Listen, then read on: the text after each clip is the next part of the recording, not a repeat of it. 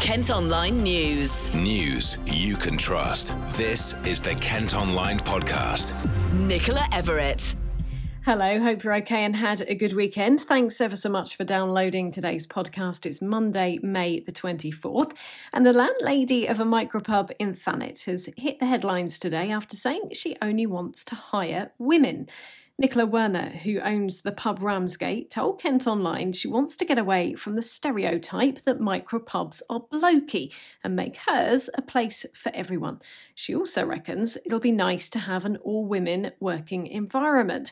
Well, I've been catching up with Max Bell from Bell and Beerling Pubs franchise, which the pub Ramsgate is part of. It's no secret that over the years, it's not pubs in general, but certain pubs in certain places can have uh, negative connotations, shall we say, uh, negative associations and stereotypes, and, and micropubs do suffer from a well, they did suffer from a an idea that it's old geezers in a pub drinking ale, etc.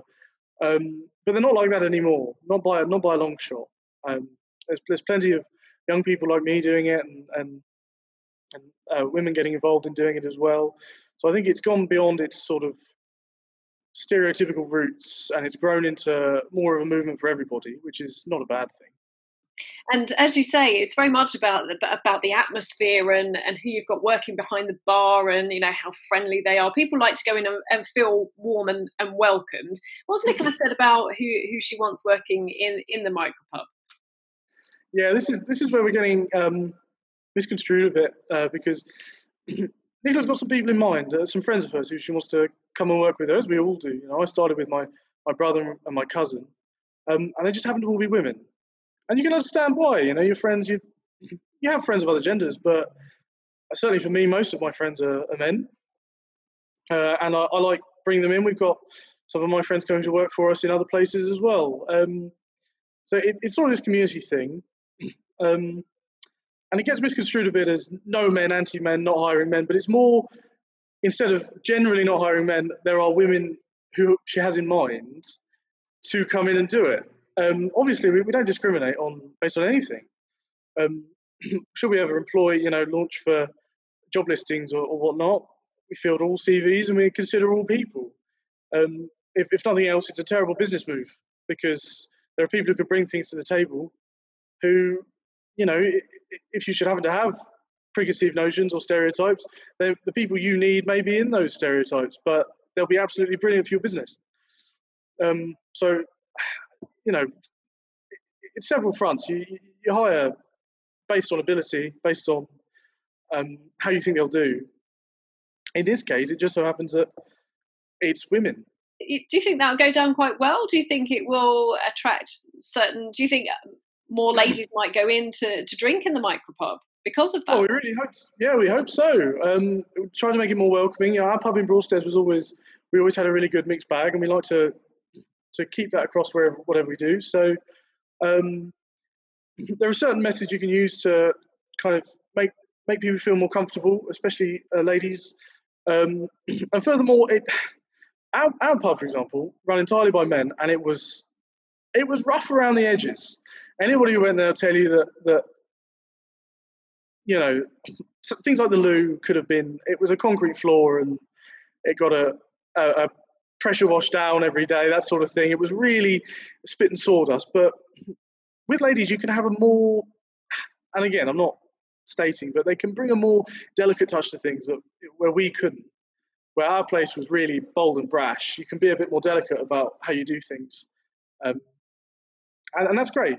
We've also been chatting to an employment lawyer about all of this because they say the Equality Act 2020 protects individuals from being discriminated against on the grounds of their sex. They add, while the plan to have an all female staffing complement with a view to changing an industry norm or stereotype may be well intentioned, male job applicants who have applications for employment automatically rejected on grounds of their sex may have recourse under the Equality Act via an employment tribunal.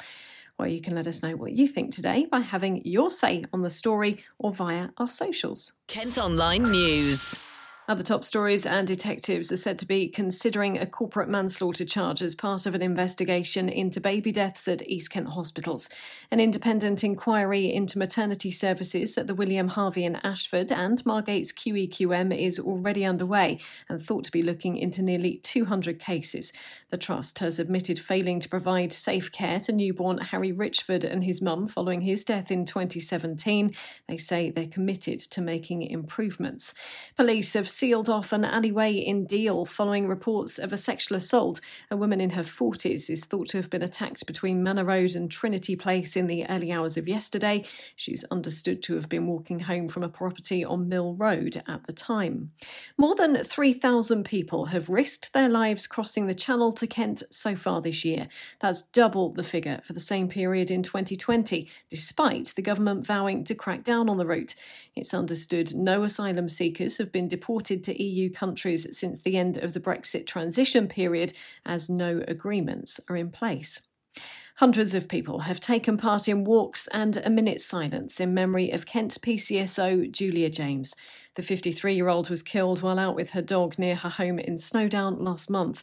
Events were held all over the world yesterday to pay tribute. Ashley, Zoe, and Emma went to the walk in Aylesham still going to walk our dogs, and we're like, you know, we, we shouldn't have to be scared to go out alone and walk our dogs. At, the end of the day, like me walking Ted, it's it's it's a um, it's good alone time for me. Like I can clear my head. Like I I do suffer from some mental illness, um, so it helps me just get better basically. So I don't want to be fearful and not get out, and you know, and we shouldn't have to be. It's quite heartwarming actually, because um, obviously the tragedy is for a small community it has really shaken us all. We're too frightened to take our dogs out alone. So I think this is really sort of where the whole village is coming to stand united um, to try and show that actually we're not going to be beaten back by some, you know, this tragedy, basically. I didn't know Julia personally, but I live in I live in Aylesham, um, and it's a community coming together to show the family support. Um, Aylesham is a really great community, and everyone helps each other out. Um, and yeah, it's great. Great, a community um, has come together at this really, really sad time. A 21 year old man has been charged with murdering Julia and is due in court next month. Kent Online reports. There's anger today from students at the University of Kent over plans to extend online learning into the next academic year. Uni bosses say lectures will be done remotely through the autumn term, even if COVID restrictions are eased. Hundreds of students have signed a petition highlighting the importance of face to face teaching. European leaders will discuss possible sanctions on Belarus later after a Ryanair flight was forced to divert to Minsk so an opposition blogger could be arrested arrested. The plane, which was going from Italy to Lithuania, was escorted by a warplane following reports it had explosives on board. None were found.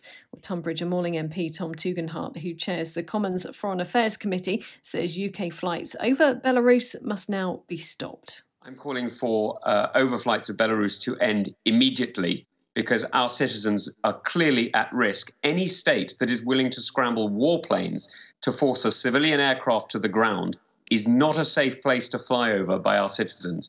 Only a few years ago, in 2014, the Russian state shot down a Malaysian civil airliner, killing hundreds of Dutch civilians. This is a very, very dangerous move, and it's one that we simply cannot allow to stand. Search teams hope a new documentary about the murder of a Kent mum of four will encourage others to help find her body. My Lover, My Killer will be on TV tomorrow and feature members of the Search for Sarah Wellgreen group. Her former partner Ben Lacomba was convicted of killing her in October 2019, a year after the 46 year old disappeared from her home in New Ash Green. A road in Tunbridge Wells has been closed after a burst water main caused part of it to collapse. Repair work is underway on the A264 Crescent Road in the town between Mount Pleasant Road and Calverley Road. Some properties in the area might also have trouble with the water supply. A Medway couple say they're distraught after video emerged of their cat being run over by a van, which then drove away. Footage, which we've blurred out at Kent Online, shows four year old Caramel running out into the road before she was killed. The van was owned by Medway Norse, who've apologised to the cat's owner and say the driver was completely unaware. Kent Online reports. Exhausted NHS staff in parts of Kent are being given the chance to take a break at work in new so called sleep pods. It's after research by the British Medical Association found almost a third of doctors have experienced high burnout. Worryingly, two in five have admitted to falling asleep behind the wheel when driving home from a night shift. Now, the new pods are going to be introduced at the Maidstone and Tunbridge Wells NHS Trust. Well, I've been chatting to Christopher Lindholst, who's the MD of Restworks that came up with the idea. Sleep is a fantastic coping mechanism for uh, all kinds of uh, stress uh, and fatigue. Um, and it's really important that uh, all of us, but particularly people who are working in healthcare, they get enough rest to be able to uh, to deal with the things that are going on uh, around them. So, putting in a well-being center, recliners, massage chairs, sleep pods, napping pods, any sort of facility that would um, help NHS staff to have a, a place where they can go that's sanctioned for rest is a great way to help them uh, mitigate all the stress factors that are part of their work. What sort of impact can sleep deprivation or just being incredibly, incredibly tired um, during a shift have on somebody working, say, within the NHS, where they really have to be performing at 100% all of the time? Well, it's really difficult to perform at 100% uh, when you are uh, either sleep deprived or, or extremely fatigued. Uh, as most people recognize, even during the course of, of a regular day, you know that your ability to, to kind of get things done, your alertness, um, your ability to focus, your patience level, even your mood, all of those degrade during the course of the day because of sleep pressure and fatigue.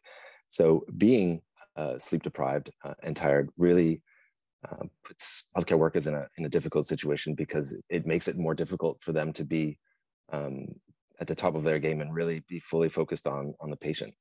And you've heard some quite scary stories, haven't you, about staff even falling asleep driving home? I mean, that's really concerning. There was a study done a few years ago uh, that, um, or a survey actually, that uh, nearly uh, over 40% of doctors in the UK had been found to uh, had fallen asleep driving home from a night shift. And uh, a number of near misses have occurred and actually some fatalities as well from these uh, road accidents. So those are obviously tragic and, and ultimately completely preventable uh, with a little bit of mitigation in terms of providing people uh, an opportunity to get some rest before they have to drive home. Now, I've been told the Maidstone and Tunbridge Wells NHS Trust here in Kent, where we're based, are going to benefit from these sleep pods. Um, I mean, do they do they take up much room? Can you just explain what they're like when when you're in them as well? How relaxing are they? Well, the key to uh, the pods is really to create this uh, enclosed environment that allows some privacy so you can rest. Most people don't like to be seen uh, sleeping, so it, it, makes it difficult for them to, to relax. Um, and so the equipment uh, typically encloses you either partially or fully, uh, and therefore lets you block out the distractions around you and gives you some some privacy so you can rest uh, briefly. So they're quite simple. They might be configured in a lay flat configuration similar to like lying on a bed, or they might have a contour to them so that they're gravity neutral, which is good. It raises the feet. Um, and relaxes in the muscle, uh, the muscles in the lower back. And you can see a picture of what the pods look like at Kent Online. A cocktail bar is thought to be the first in Kent to accept payment in cryptocurrency. Customers at Soiree in Faversham can now pay for their food and drinks with methods including Bitcoin. It's a type of online digital currency rather than in the form of physical cash. And a TV crime series set on the Kent coast is available to watch from today. You enjoying Whitstable so far, Mr. Maguire? I'm not a big fan of small towns because you have to talk to people. Move! Two bodies in three days. You found them both. I run a small business that does that kind of thing. A detective agency. Out of a pub. I think that deserves a beer, Sherlock. Whitstable Pearl is based on murder mystery novels by local author Julie Wassmer and was filmed in lots of familiar places around the town. You can watch it on the online streaming service Acorn TV. Kent Online Sport. Cricket and Kent's Darren Stevens has stormed into the top five of the PCA Most Valuable Player rankings after an extraordinary performance in their latest county championship match. The 45 year old scored 190 runs against Glamorgan at Canterbury But the rain meant they had to settle for a draw, with Kent still waiting for their first win of the season. On to athletics, and Kent sprinter Dina Asher Smith has beaten some of her Olympic rivals in the Diamond League meeting at Gateshead. She won the 100 metres, finishing ahead of American star Sha'Carri Richardson and world champion Shelly-Ann Fraser Pryce. It puts her in a great position with two months to go until Tokyo. The panel conducting the government's fan led review of football have been meeting for the first time today. It's being led by Chatham and Aylesford MP and former Sports Minister Tracy Crouch. Ex England manager Roy Hodgson will be part of the process after stepping down as Crystal Palace boss yesterday. And in motorsport, Kent driver Michael Crees has apologised to fans after crashing during the Porsche Mobil 1 Super Cup in Monaco. The 37 year old from Broadstairs was left disappointed after qualifying in second on the grid. Absolutely gutted to let you all down. Uh, Monaco won, Chrissy nil.